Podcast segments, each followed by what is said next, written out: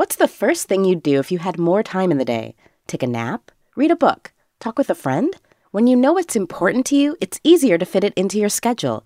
Therapy can help you figure that out. BetterHelp offers affordable online therapy that comes to you. Start the process in minutes and switch therapists anytime.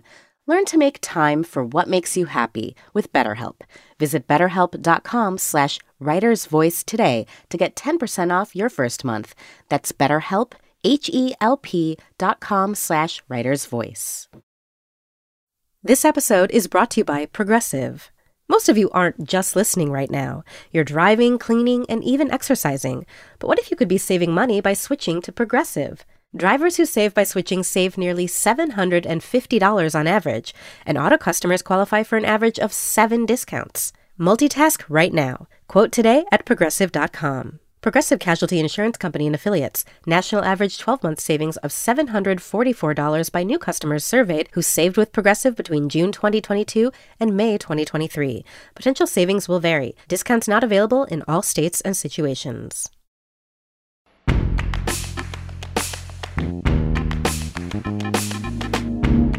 This is The Writer's Voice, and I'm Deborah Treisman, fiction editor of The New Yorker. Today we're featuring something a little different. Not new fiction from the magazine, but a conversation. On a recent episode of the New Yorker Radio Hour, I spoke with Tessa Hadley about her years of writing short stories for the magazine and the years before that when she was learning how to write. Listeners of The Writer's Voice will know her voice well. I thought I would share the interview with you here.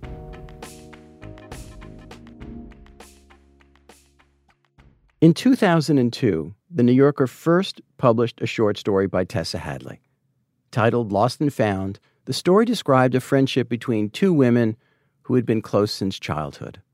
Hadley's fiction is often consumed with relationships at this scale, tight dramas close to home.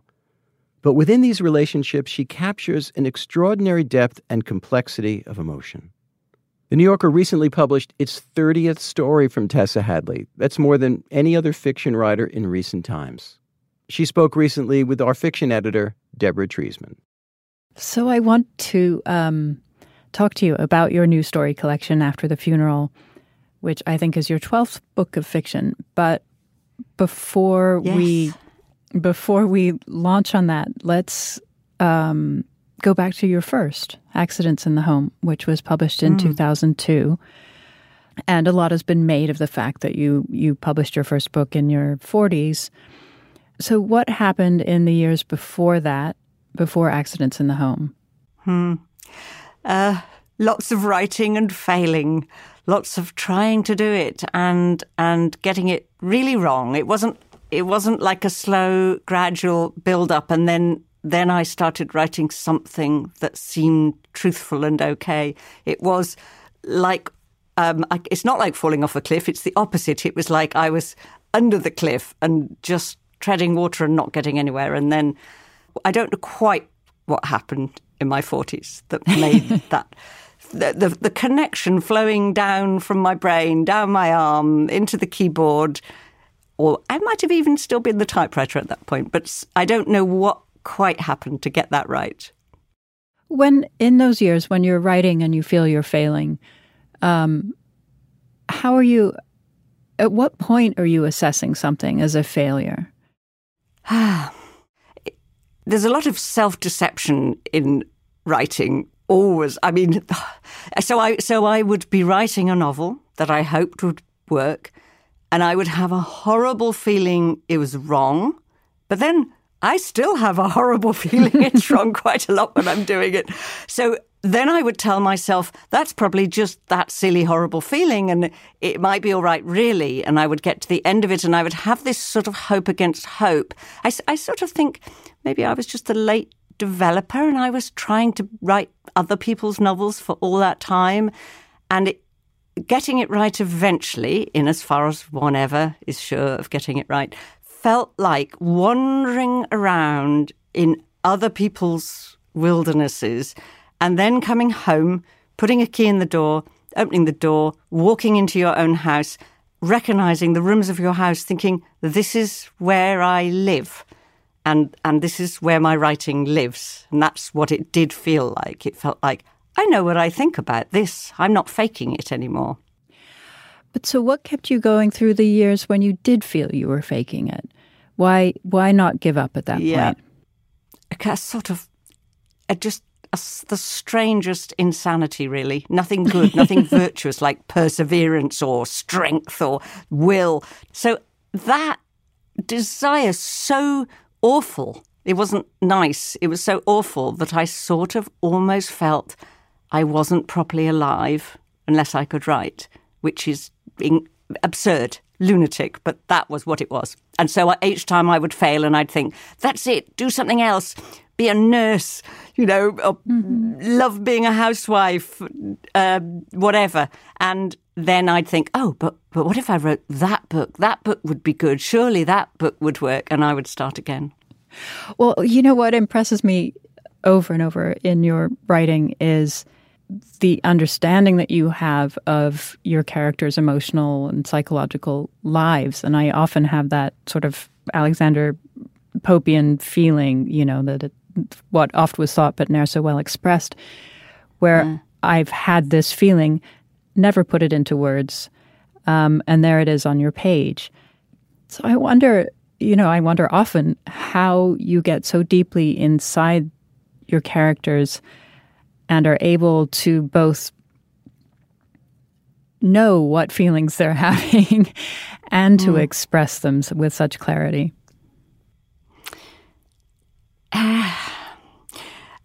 I, I mean, I would think it relates a little bit to to fantasy and to to being very impressionable. And I can remember as a very little girl, I had we were quite odd. I had there were three friends, and we just played out fantasy games every day in the playground. And if we came to each other's houses, and they would they would be like acting. We would be, you know, the governess with the naughty children, or the kidnapped by pirates, or or um, we were three women who lived. This was one of the, some of them were long running. They were kind of soaps rather than short stories.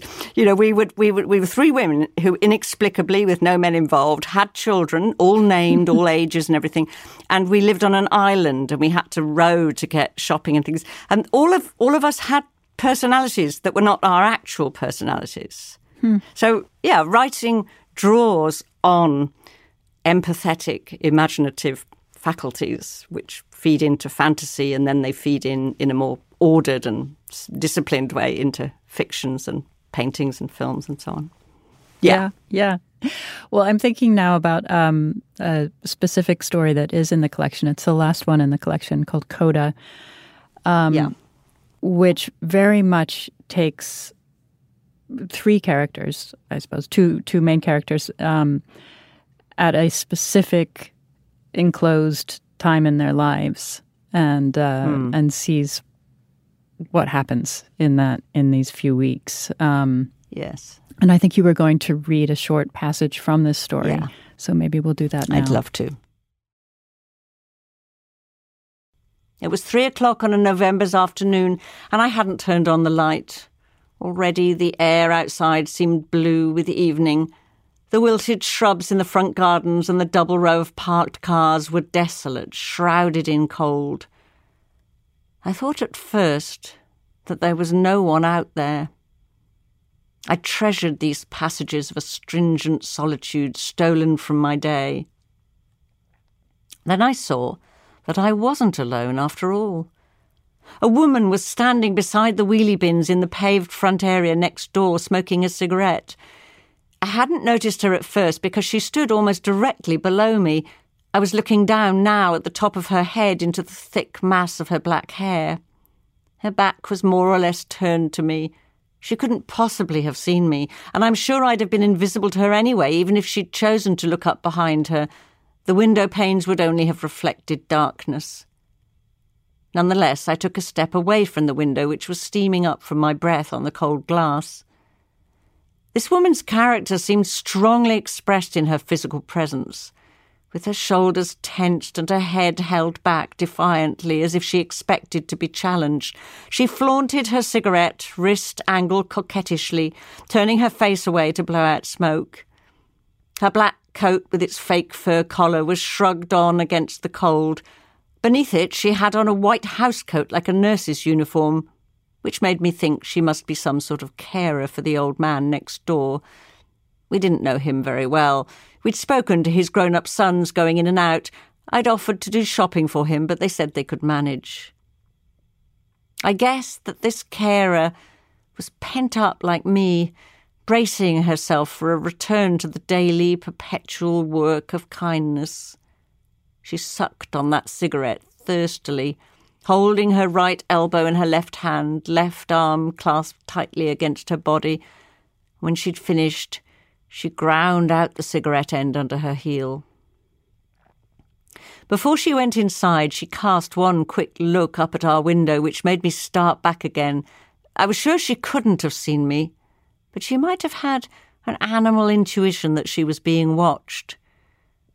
And as she punched the buttons on the key safe before unlocking the door and disappearing into the house, I had time to see that she was much younger than me, but not young, forty perhaps, with something faded or hardened in her smudged, brash, sultry looks. Snub nose, full mouth, luxuriant, thick lashes, scarred, bad skin. With her stocky build and dark colouring, she might have been Spanish or Portuguese.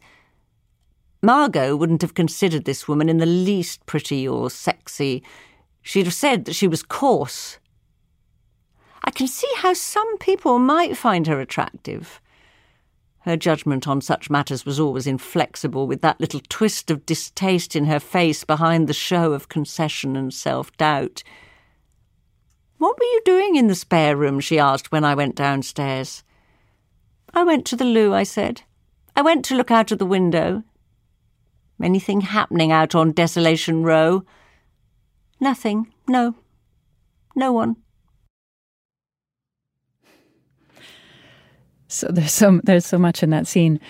How did how did this scene come about? You know, you had you had in place this 92 year old mother and the middle aged mm. or late middle aged daughter coming to live with her in the pandemic.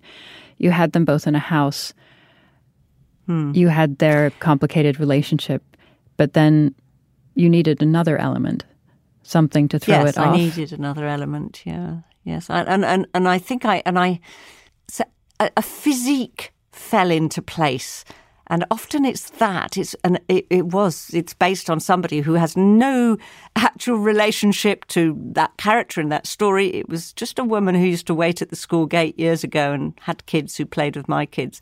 And it was when i got her physique. And actually she was maltese. She was maltese so which is what this teresa turns out to be later on in the story. It, it was that was my key. The physique somehow precipitates something in the story between these rather English mother and daughter, the elegant, sort of charming, louche mother, and the uptight daughter.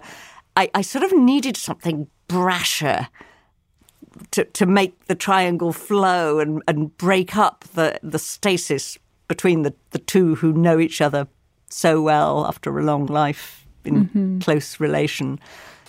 And it becomes a very strange sort of love triangle in, mm. the, in the end. It does. Um, so, a lot of your fiction, um, like this story, involves families, relationships, marriages, and I've seen it described in, in various places as domestic fiction.